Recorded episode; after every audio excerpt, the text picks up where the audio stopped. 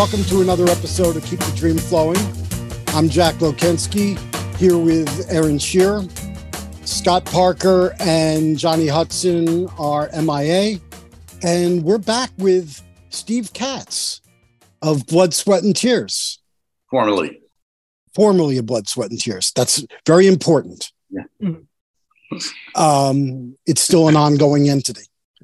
Although I'm not sure who's in it, but uh, I keep running into I keep running into alumnus. I saw um, Tom Bones Malone and uh, Blue Lou Marini about a month ago.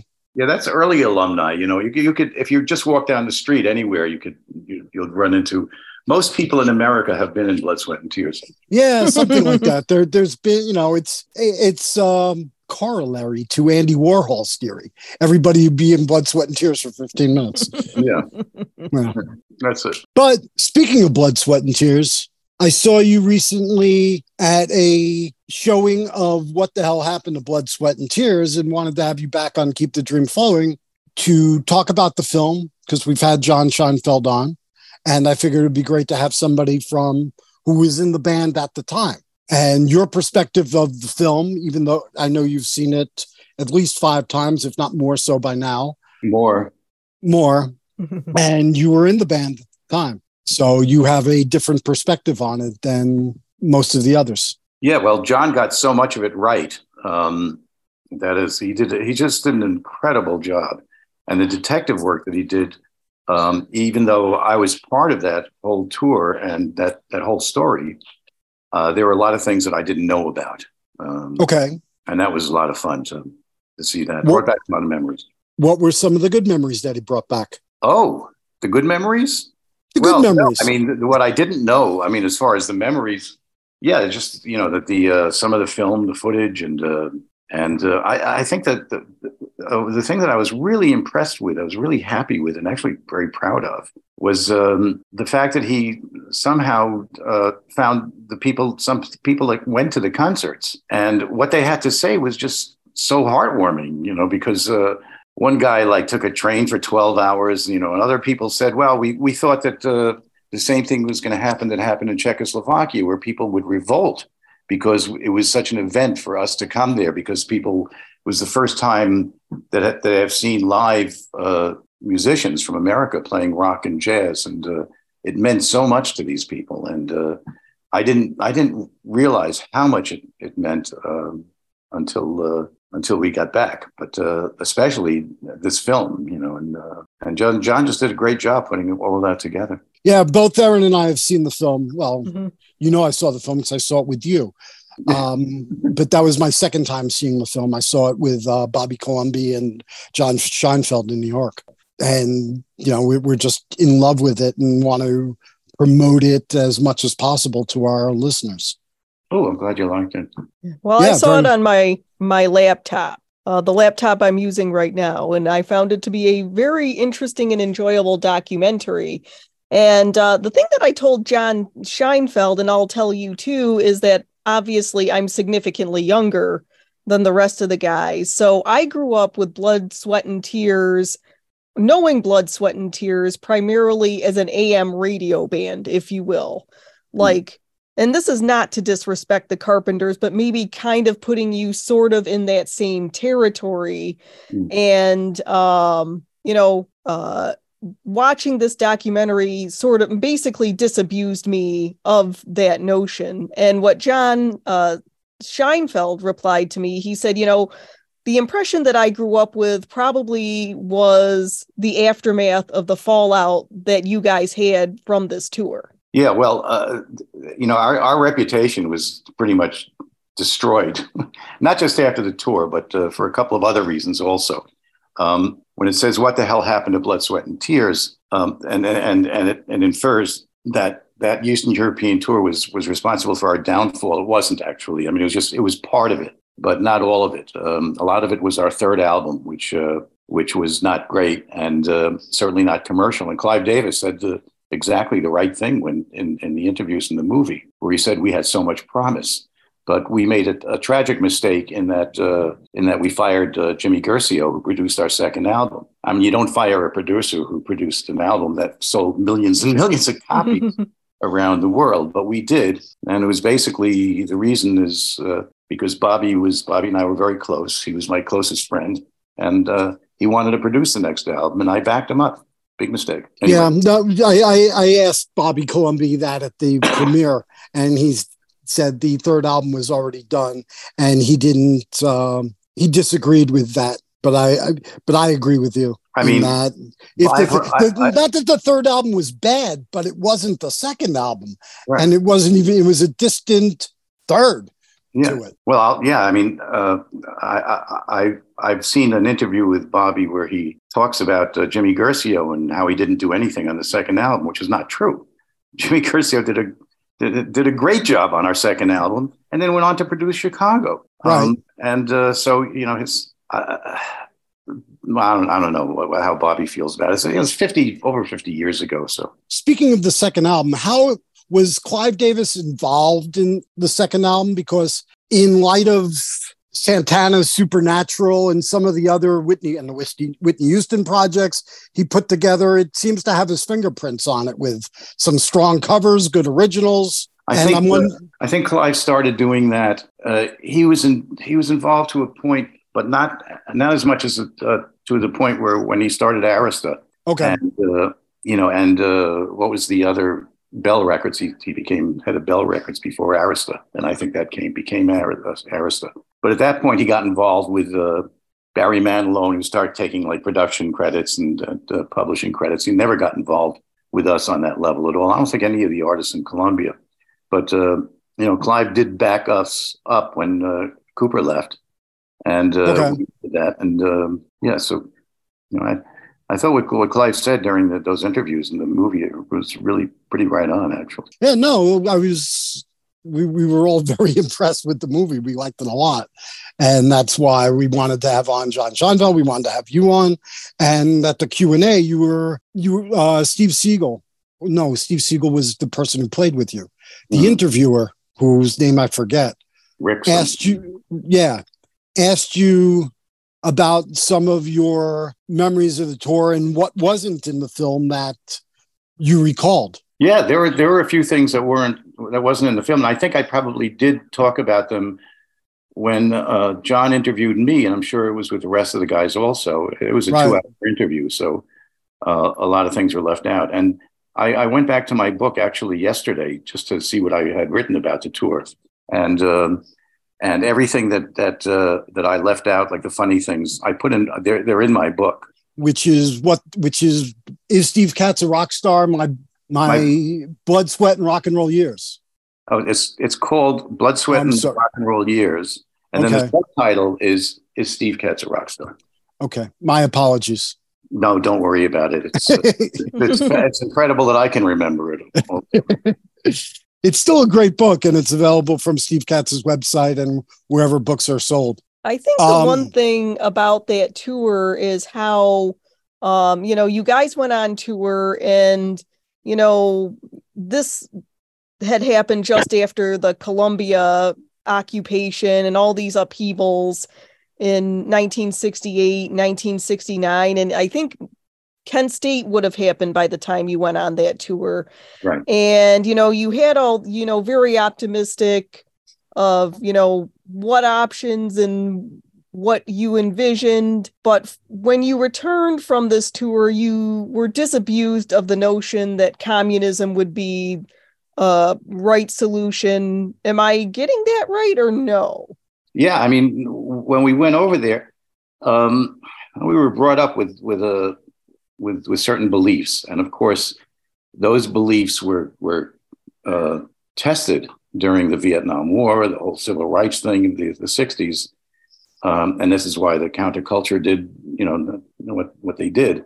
Um, but so we were brought up to believe how bad communism was, you know, and, uh, and we, we really, you know, like rebelled against, you know, all of these, oh, communism, Was, not that communism was good. Nobody ever felt like that. Yeah. But being there, going behind the Iron Curtain, and actually seeing um, what a totalitarian, totalitarian government looked like was something that uh, that you couldn't really describe unless unless you were there. And and um, yes, we came back saying, wow, this is, you know, it's, it's really nice to be in America after being there. You know, that's true. I mean, it was true. And we got killed for saying that. Very sad. how good it, you were killed in, by, in America to say how great it is to be an American. Exactly.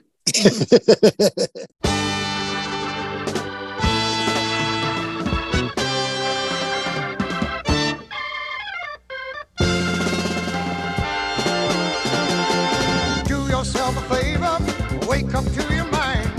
Life is what you make it. You see, but still you're blind. Get yourself together, get before you take. You'll find out the hard way. Soon you're gonna break. Hey, hey, hey. Smiling faces, going places. And if they bust you, you just keep on smiling through and through. And you'll they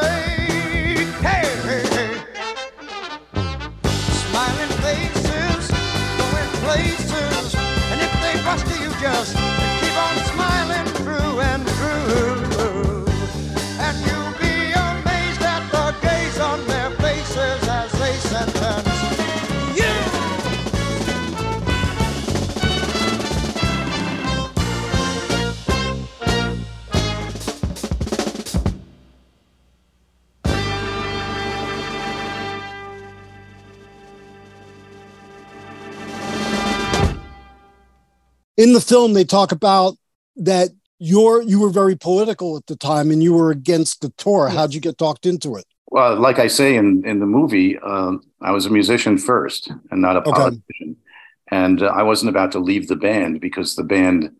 Uh, we the band decided as a whole, and we did do our make our decisions, you know, by uh, uh, as it was a democratic kind of uh, thing, and um, we really had no choice unless we got rid of David, you know, unless David Right. and you can't do that when you have a number one album in the in the world, you know, in the country. Uh, you can't get rid of your your lead singer, you know, and um, or you can't let him go. My my feeling is when I look back on it, uh, is that uh, is that we should have held out. And uh, I know a lot of people who are not will not agree with me, uh, but I think that we should have played hardball with them because if they got rid of David, if they took away his visa, I think the feedback would be so bad against the government that they would just would have backed down. And I was just sad that we made that deal in the first place. And uh, David even says, you know, you know that I, I was probably right as far as like not doing the tour, but I don't think they would have gotten rid of David. Um, I don't think they would have uh, got rid of, you know, like sent him back to Canada. I think that if we played hardball with them, he would have stayed in the band, and we we wouldn't we didn't have to do that tour. I don't, but in the grand scheme of things, whether you did that tour or not, it might not have, probably wouldn't have changed anything. Probably not. No, I don't think I don't. You know, that tour wasn't the only thing that uh, that that uh, was was the cause of the downfall of the band. Like I said, you know, our third album, whether it was in the can, you know, whether it was just come just came out, um, I uh, or, or whatever, but it was it was a, a, a major disappointment commercially. So I mean, I even I even had now a song on there that shouldn't have been on there. It's called "The Battle." Okay. anti-war song. It actually has one of my favorite Blood, Sweat, and Tears songs on there, uh, Lucretia McEvil. Right. It's kind of a catchy song. I admit I haven't heard the entire album, so I can't really assess it, but I just thought I'd give a shout out to that song. Yeah, well, there were there were problems with the with the album, like uh, the "Sympathy for the Devil." We shouldn't have covered a Stone song, Yeah. and we did it Yeah. like tonally, you know, or dissonant, in a dissonant way. Um, there, uh, like I said, my song was not shouldn't have been on the album. Uh, we shouldn't have done "Fire and Rain." That was really a James Taylor. You know, we we we did it around the same time that James put it out. In fact, they asked us not to put out a single because James was putting it out. Um, uh, there were just a bunch of things that were, were were wrong with the record, and there were no real big hit singles. You know, Hi-De-Ho was was probably the biggest one, but it wasn't a huge hit single. It was good. To, it's a good song, but it's not a great song. No, that's right. Yeah, yeah that's Yeah. true. Uh, you know, it's a shame because the fourth album, the one after that, was a really good record, but by then, you know, the steam had gone out of the out of the the band. You know, the the balloon had burst. You know, but there were some great things on the fourth album. And then everybody got, uh, everybody started to get tired of the band, and the including the band members, and that's when you started to have people leave. Yeah, well, I stayed for the fifth album, and then it was, you know, things were starting to get too. Uh, it was it was it was going too much in a jazz direction, and Right. I'm not a jazz player, and uh, it was just wasn't for- for me. You know, I was getting friendly with Lou Reed, and uh, I wanted to get back to rock and roll, and uh, and so you know, we, we did the Rock and Roll Animal was my first project after leaving the band, and I you know sort of got back to rock and roll with a vengeance with that album. So. So let's get back to the tour. What was it like to be behind the Iron Curtain at that time, even though you had a contingent and you were somewhat protected? What was it like to view it firsthand? I mean, we get a little glimpse of it in the movie, but was Well, it scary? You know, it was, yeah, it was scary. We were protected. We were we were protected by the State Department. I mean, uh, they were gonna, they weren't going to declare war. We were just we were hanging out with people. There was a family in Constanța, Romania, um, that uh, we went to their house and had uh, you know drinks with them, and uh, it was it was it was wonderful. And we were being followed. And but you know, I I was just worried. Not like I say in my book that they weren't we were worried that you know that, that they weren't assassinated you know or sent to prison after our visit but uh, we weren't allowed to, to hang out with people but we did it anyway because we did we were protected by the by the state department and we took advantage of it. It was funny. I mean the way we were treated was funny. I mean it wasn't like we were going to be attacked by dogs and guards at our concert. You know we just got kicked out of the country. What what what what's not what wasn't in the film which i thought was a little bit strange was that we were supposed to do another gig after that Bucharest gig, and that was uh, Right. a benefit for the uh, flood victims of Transylvania in Romania, and uh, that was for the people for free. And we just got they just kicked us out. Well, Ceausescu was real horror. As far as being there, yeah, it was a different. Uh, it was it was a whole different perception, you know, what life is like, you know, in uh, in a different country, just like it is, you know, like when I went to uh, South America for the first time. It's a totally different thing. It's, it's you see it from a different perspective. One of the things uh, that bothered me a hair about the film was that uh, uh, Jimmy Fielder says that when we went to Zagreb that he never saw poverty as well. It wasn't that bad. Um, there's worse poverty in Ecuador and uh, and some of the South American countries, certainly in Venezuela, but it, it, it really wasn't wasn't that bad. I'm surprised that Jimmy had said that, you know, 53 years later. Well, he, he might have said a lot of things, and uh, it was John Scheinfeld uh, picked and chose. Yeah. Um, Romania was that bad.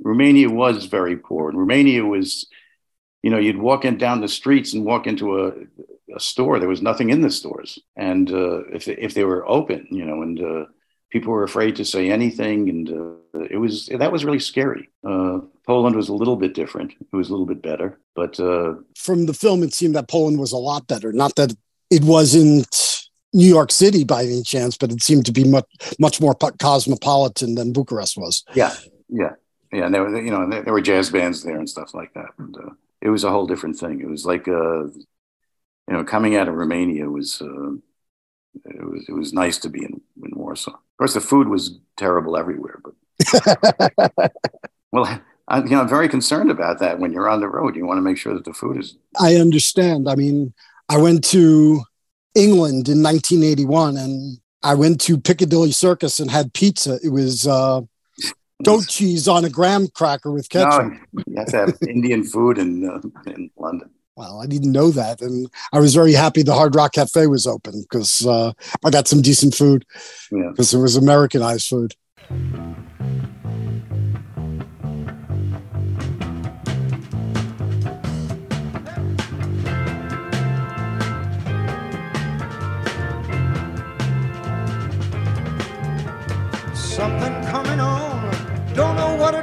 Is, getting stronger. Feel it in my bones. Hope you let it last a little bit longer. Faking out my head, doing things I never even dreamed of. Rolling up my spine, turning on the things that never been turned on. Wait a minute. Some loser came in, looked like she been gaming, doing things for everybody else. Well, I called out loudly,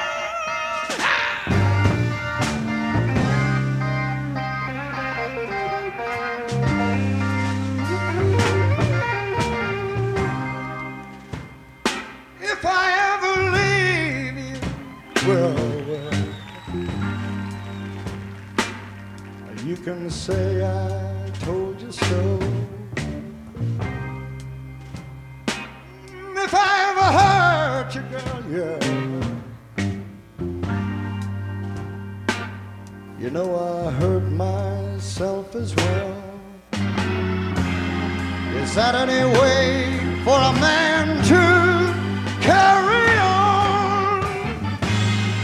You think he wants his little loved one gone? Well, I love you, baby, more than you'll ever know.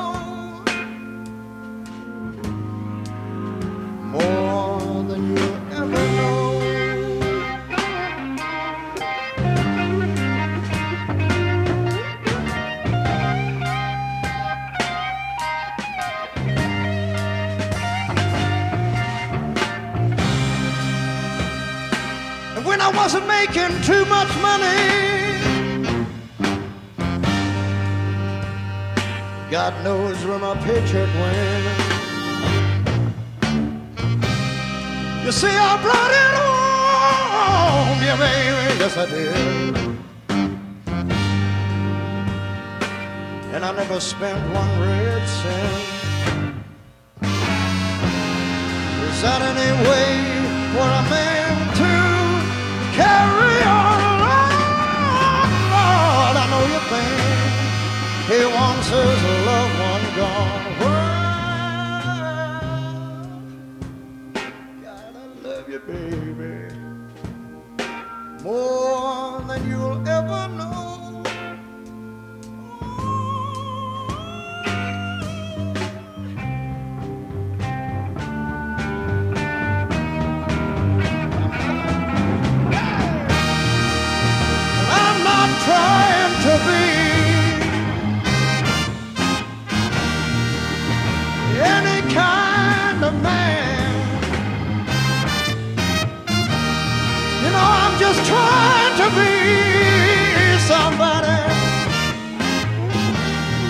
That you can love, trust, and understand.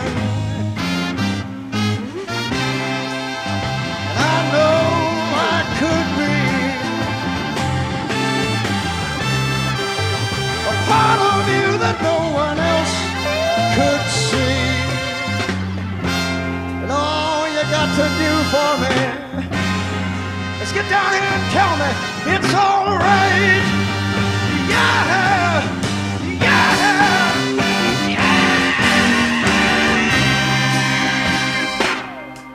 I'm only flesh and blood. but I'd be anything that you demand. I could be president of General Motors, yeah. Or just a tiny, tiny grain of sand. Is that any way for a man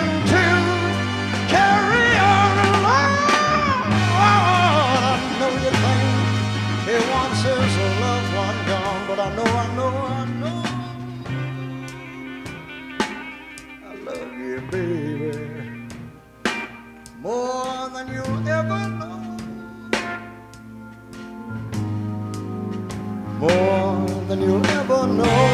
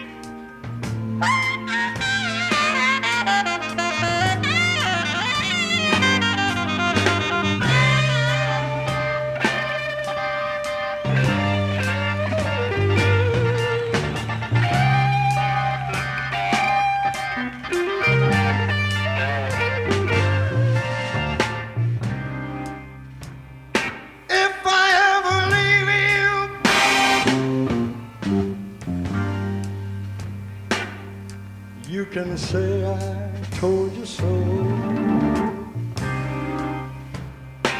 If I ever hurt you,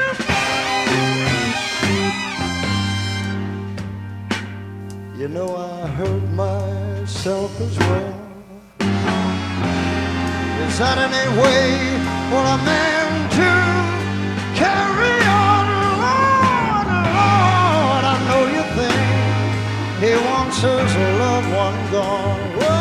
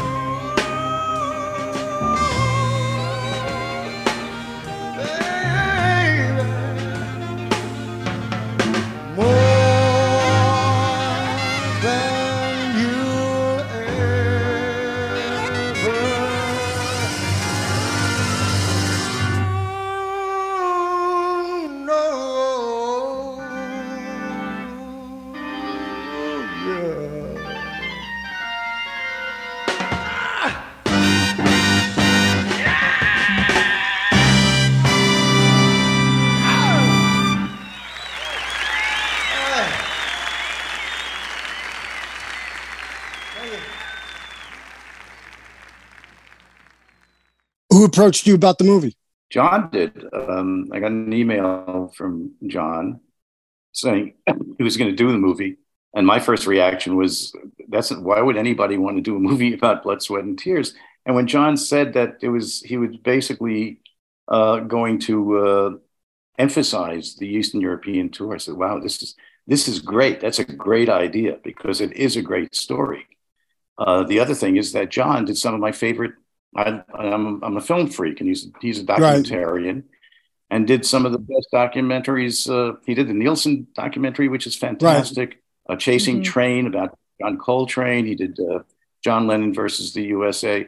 John uh, John's done some great films, so he certainly had the credibility. And I thought it was a. At first, I, I couldn't believe anybody would want to do this, and you know, it's pretty amazing that it got done because um, they used the film a lot, uh, the Eastern European film, and they couldn't find it until, like Bobby says, it was during the making of uh, during the interviews that they they actually uh, found a, a good copy of that movie, not Yeah, the two-hour version. And the, No, I, I should say the very the very sad thing about the movie, the sad, the, the, most sad thing is that Don Camburn died uh, in January, and I don't think he got to see the uh, the movie. The director did not. Such a he was such a great. He was a great guy. Two of the band members uh, are have passed away also. Yeah, well, Lew, Lew and uh, Lew Soloff and um, Dick Halligan That- have Yeah. since passed. I know you were very close with Lew. They filmed Don Camburn filmed 45 hours, sixty five. Sixty five, and they found they only found one hour. Yep. It's like the miracle of Hanukkah. yeah. But they were able to make the movie out of that, and they had photographs from some of the band members and Yeah, I you know sent, the I sent John a bunch of photo, bunch of slides. and you know you you are the star of the movie. I think they use more of your interviews than anybody else. Um, I, I think Bobby did a great job with the uh, with the uh, the music, the incidental music. He did. Uh, I think and it was and it was just really good. great to see the band at its peak you know play live Yeah, and even and even reconstructed woodstock footage for for the movie which was great to that's see. the little bit weird. John John thought that, he had found the Woodstock footage when in actuality um, Warner Brothers had put it out on a laser disc release. Uh, more and more that one song, and uh, years ago they put it out, and then then you, you didn't hear about it anymore. so it was My, nice to uh, see I was wearing white pants. i know My, my But ankle least- is in. but at least you weren't wearing leather pants in the rain like david clayton thomas Oh my God. He in Australia, it was so hot and he had his leather pants on and, and uh, the, the roadies had to peel it off him one night. They, they couldn't get his pants off. They couldn't get, it, was, I- it was really, really disgusting. I, I hope they got combat pay for that And David, and I Um, hated the gong. I just hated that gong. that, that, that funniest to me, the funniest part of the movie was when David says, you know, and the audience just said, "Oh, please bang the gong, you know. And I'm going, oh my God, these poor, our roadies had to carry that thing around Eastern Europe. They hated it. And uh, I hated it also. Yeah. Almost as much as David's tiger pants, but that's all. but you, but you got to put up with all kinds of things in a band. You're only one ninth of it. Well, that's true. Yeah. It's like a, I did some, I did some stupid things also. I mean, you know, we can, we can do a whole podcast on Steve, Steve's bloopers, you know, in Blood, Sweat, and Tears. David and I got almost got into a fight one night out in somewhere in the Midwest when he introduced me to the audience in uh, like in Omaha or something as a Jewish bumblebee because I was wearing a, I was wearing a blue and yellow uh, a t-shirt and right. and I almost hit him backstage and then you know now of course now I look back on it it's really funny he was right well, you could have been known as Sting because that's how Gordon Sumner got his nickname oh from okay. wearing uh, a rugby shirt, uh, black and yellow rugby shirts. that's funny What else? What else can you tell us about the tour? Because you, you went on for a few moments about um, when you were asked about when you were asked it in um, New London New London. Thank you. I drove three hours to get there, and I forgot where it was. wow thanks You're welcome. I well, I went. I went with um, well that's a great thing about GPSs you know you don't have to know where you're going as long as it takes you there Yeah, but I hit all kinds of traffic, but it took it took me a little longer than I expected. We uh, I picked up my friend Joyce Mitchell, who was um worked in Michael Lang's office at the Woodstock Festival. right She wanted to see the film, and that was the closest place it was playing. Yeah Um, They sent so me. we, uh, they sent me a Blu-ray, which I have downstairs, and it, it- it's like right off the master. It looks so great and sounds great. oh, it sounds incredible. I mean, I'm not so much in London. When I saw it at the Quad Cinema in, in New York City, they had a really great sound system, Hmm. and the the I heard the soundtrack on uh, Spotify, and it sounds great. You know, they had Yeah, they tape they taped you guys live, and that was it's phenomenal to hear and to like I said to see to me to see the concert footage was the highlight of the um, of the film. well, that was one of the surprising things to me when I watched the film the first time was how good we were. Um, we were really a good band, and the music was really phenomenal. David was a great singer. You know, the every the horns, everything uh, was just terrific. There's only one blooper in the uh, when uh, uh, Jerry, our trombone player and I Can't Quit Her, and uh, I, was Warsaw or uh, Bucharest, and it's a bad note. And I'm surprised that that they left it in. But uh, you know, then again, I'm being really picky. You know, but uh, Right. yeah, it, it's. It, I, I think I, I thought I thought the music. I wow, we really sounded good. It was like when Woodstock and you know the, when they put out that CD and uh, you know and the guy auto tuned our us up to where we sounded really good. Yeah, he put the horn sections back together, put everybody in tune. yeah, that was great. Yeah, I mean, I, I listen I listened to that set a lot on uh, Spotify, and it sounds great. Andy Zax did a wonderful does. job. Andy Zax right, and uh, even when David's uh, "Just One Smile" uh, forgets a verse, and uh, it still sounds great. Yeah, you can't tell unless you know it. But the, yeah, the uh, I don't know the memories of that trip. I mean, 53 years have passed, and here Right. this guy, this filmmaker, takes this story, and all of a sudden, after all of this time, we're finally vindicated. I, I mean, it's it's like the guy worked a miracle. I love John Scheinfeld. You know what he did was just really amazing, and he made a great film out of it. Oh, it's a terrific film. took this story, but it's a terrific film. It's it's almost like a thriller, and he vindicated us. You know, it's not going to make any difference anymore. You know, because it's it was a long time ago. No, I mean, it still won't. Us in oh one of the best rock and roll bands, or you know, you know, nothing nothing like that is ever going to happen again because our reputation was sort of like uh, just degenerated into like powder, nothing. It's definitely putting the band back on people's radars again.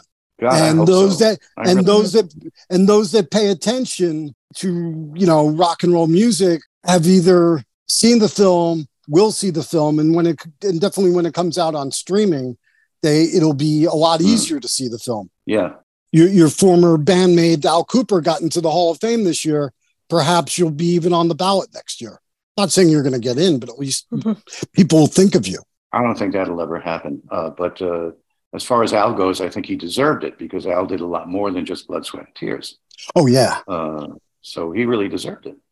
Well, he did, and the Blues Project, but he did more than that too. He was, he had a hand in uh, Lynyrd Skynyrd. He played with Dylan on uh, Like a Rolling Stone, yep. and he's done a bunch of other things too.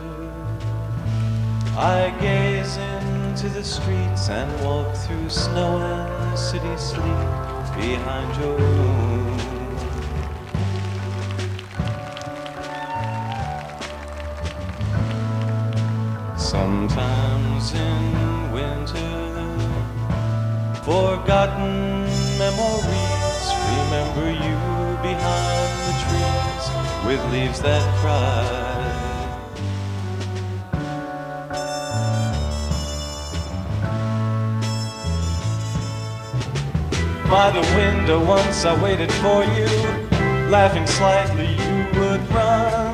Trees alone would shield us in the meadow, making love in the evening sun.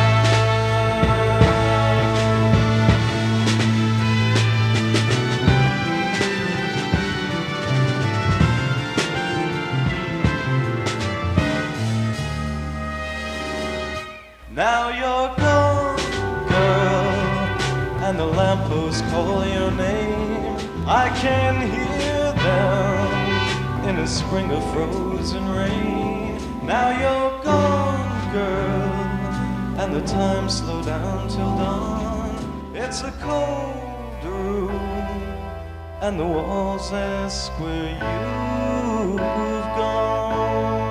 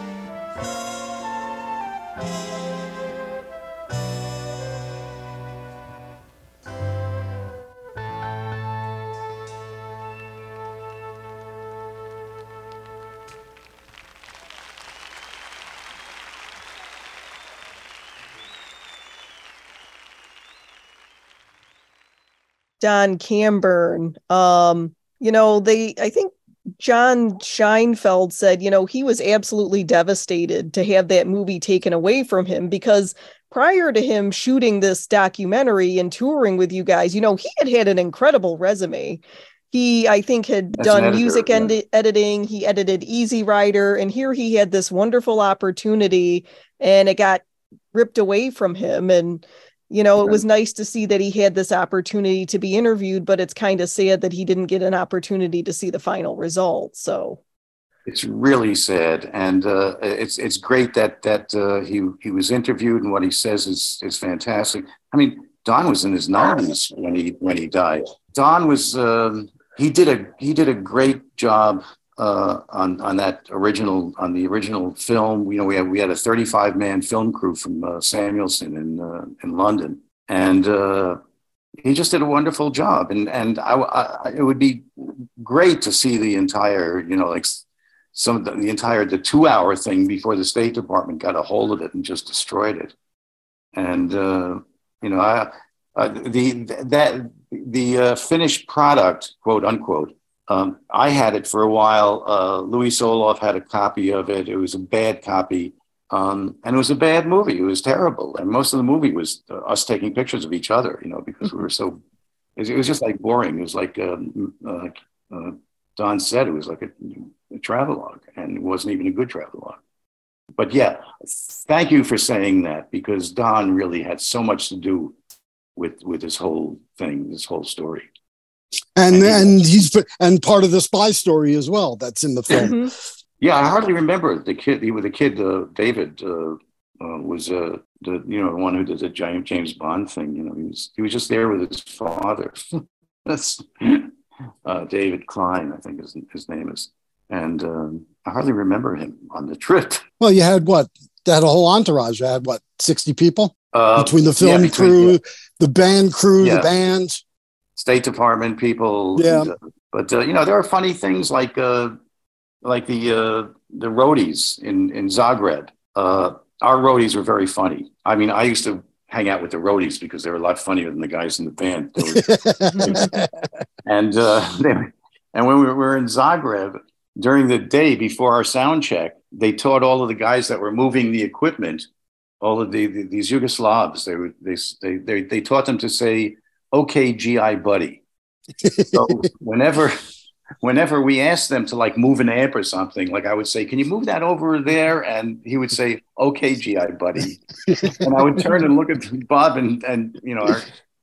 And uh, John, and they would be laughing hysterically, you know. And it's, of course, they were guilty of all that. And and then there's Bob and uh, and Bob Lampert who stuttered, and uh, we were in uh, Poland and uh, at the ambassador's house, uh, or no, it was it was the uh, the consulate, and uh, they had a party for us, and the uh, there was all kinds of like Russian brass and Polish brass and American brass, you know, all these military people. And, uh, and the ambassador's wife thought that Bob Lampert was one of the band members. And she went over to Bob and said, how, how do you like Warsaw so far? And Lampert said, well, I've been here only an hour, but I've been late already. I, the, the ambassador's wife was taken aback, needless to say. But uh, there were some fun parts to to that trip also. You know, it wasn't all uh, it wasn't all just a down thing. Romania was pretty down. That was pretty awful. My wife got a, a food poisoning that wasn't mentioned either in the film. Film and uh, and uh, this uh, doctor came up with a bloody smock and a and a, and a huge needle uh, to give her an antibiotic or something like that. And um, unfortunately, she got better. And uh, well, this this of course is your ex-wife, that's my first wife, yeah, first wife. Yeah, ex-wife. So So I didn't, I didn't, I didn't, I didn't want to bring, I didn't want to bring her up. Um, but she actually bought a ceramic piece from my wife when uh, when Allison and I first got married. Well, that's nice. well, your wife, do, your current wife does uh, wonderful pottery. Thank you. Yeah, we have a workshop now this weekend, and uh, there's about 16 people here uh, with this wonderful potter from uh, Missouri. And uh, so we've got a house full of people, crazy dogs, and on top of that, everybody's coughing from the smoke that's uh, that's From out. Canada. Oh yeah, Yeah, we have it here too, or had it here today as well. Where are you? yeah. Uh, I'm in uh, Western Central New York. Um, I live in the Finger Lakes region in Geneva, between Rochester and Syracuse. Oh, well. Yeah, Yeah, I'm going to be so in we're Rochester. fairly close to Canada. Yeah, I know. I, I got to go up to Rochester in August and Oh, do a gig at the Bop Shop Records, which I love. oh yes, I'm familiar with that. Yeah, uh, Yeah. Tom Kuhn and uh, and uh, Tom Cohen, and uh, he's a great guy, and uh, I love playing there. So And I know you're going to be in July 8th. You're going to be in Ardmore, Pennsylvania. What else do you have coming up? uh, the Bantam Cinema here, which is having live stuff also, like Pilobolus will be there at some point, and the the, the dance company. Yeah. I'm doing a concert there on August uh, August eighth or tenth. I don't know. Everything will be on my Facebook page. Okay. uh, that's they had the the movie showing there, and I did a Q and A. And uh, Robert Qualick, who who uh, runs the place, said, "Well, let's do a concert also." So I'm Great. Yeah, I, I do Yeah. all nice little concerts. I've seen a couple of them. Oh, I hope you saw a good one. They've been I uh. Good. I mean, you were at um, you were here in Nanuet Oh yeah, that was years ago. Oh, that was a while ago. Yeah. But you but you played a few tunes at uh, in New London, and that was nice. Yeah, that was strange. It was okay. Well, you had a violinist, which was uh, different. yeah, it was different. I don't think I ever did that before. But uh, I love playing out for people, and I love telling the stories and stuff like that. So it's which fun. is why we have you on the podcast. Yeah, well, thank you. What having seen the film, I've seen the film twice, and every time you watch a film, you see things that you didn't necessarily see before. Hmm. Having seen the film as much as you have, what is there anything that sticks out that you haven't that you didn't see the first couple of times around? Yes, there's one thing in particular that that really um, that I noticed that uh, was really incredible, uh, and that is how young my gums looked in the close up. Because I had just, you know, I, I watched it uh, like a week after I had my last tooth cleaning, teeth cleaning, Right. and so my teeth were on my mind, my gums, and I'm watching this movie and I'm saying, "Holy shit, my gums look much better than they do now." You know, at this age, it's really a kid. You know? But I did have uh, dark rings under my eyes from allergies and stuff like that.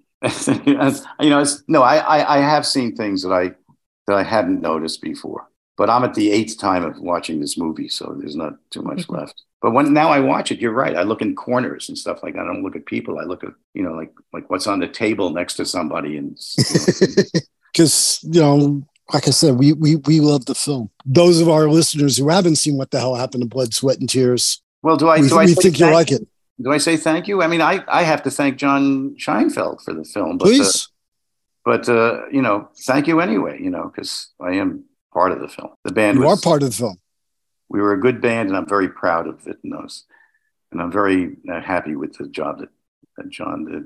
Anyway, and and you and you and like i said you are the star of the film because i think your interviews are it's you it's you and bobby Colomby but i think you have more screen time than he does okay, the twenty dollars is in the mail, Jack. Thank you, thank Anyway, you thank- steve thank you, guys. thank you Um, steve I'm gonna. I have to walk the dogs and go to sleep.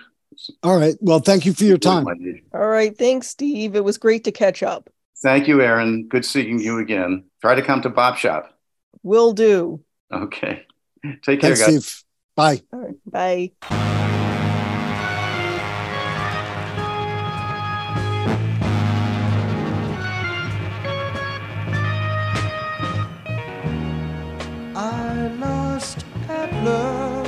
Before.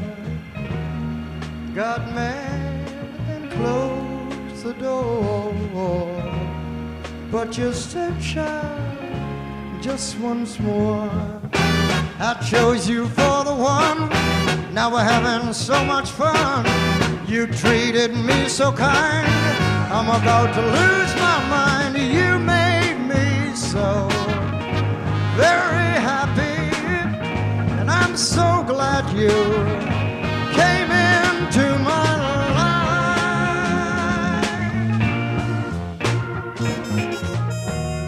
The others were untrue, but when it came to loving you, I'd spend my whole life with you. Cause you came and you took control. You touched my very soul. You always showed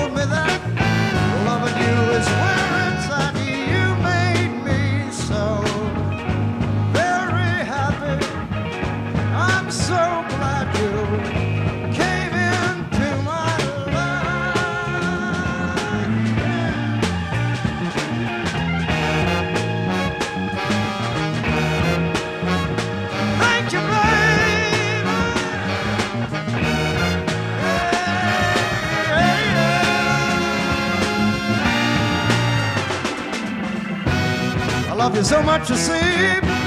You're even in my dreams. I hear, baby, I can hear you calling to me. I'm so in love with you. All I ever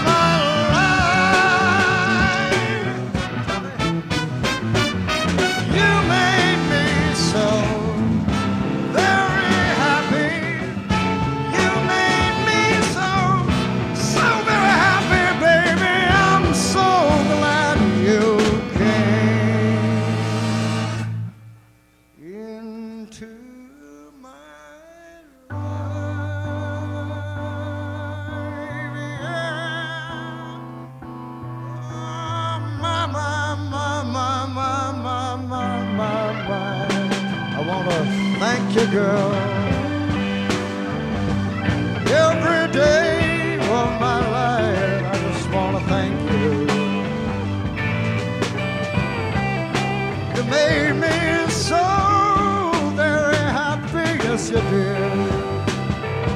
You made me so very happy every day. I wanna spend my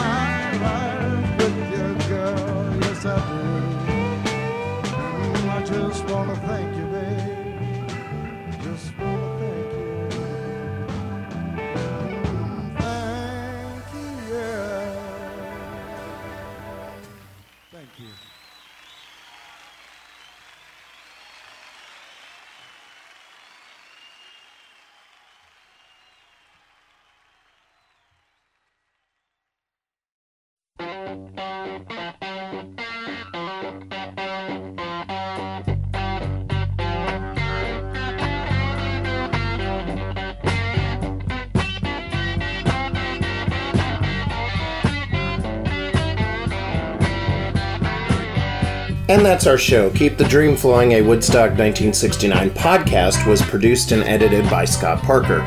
Your hosts were Jack Lakensky, Johnny Hudson, Aaron Shear, and Scott Parker. Keep the Dream Flowing, a Woodstock 1969 podcast is not associated in any way with Woodstock Ventures or any of its entities.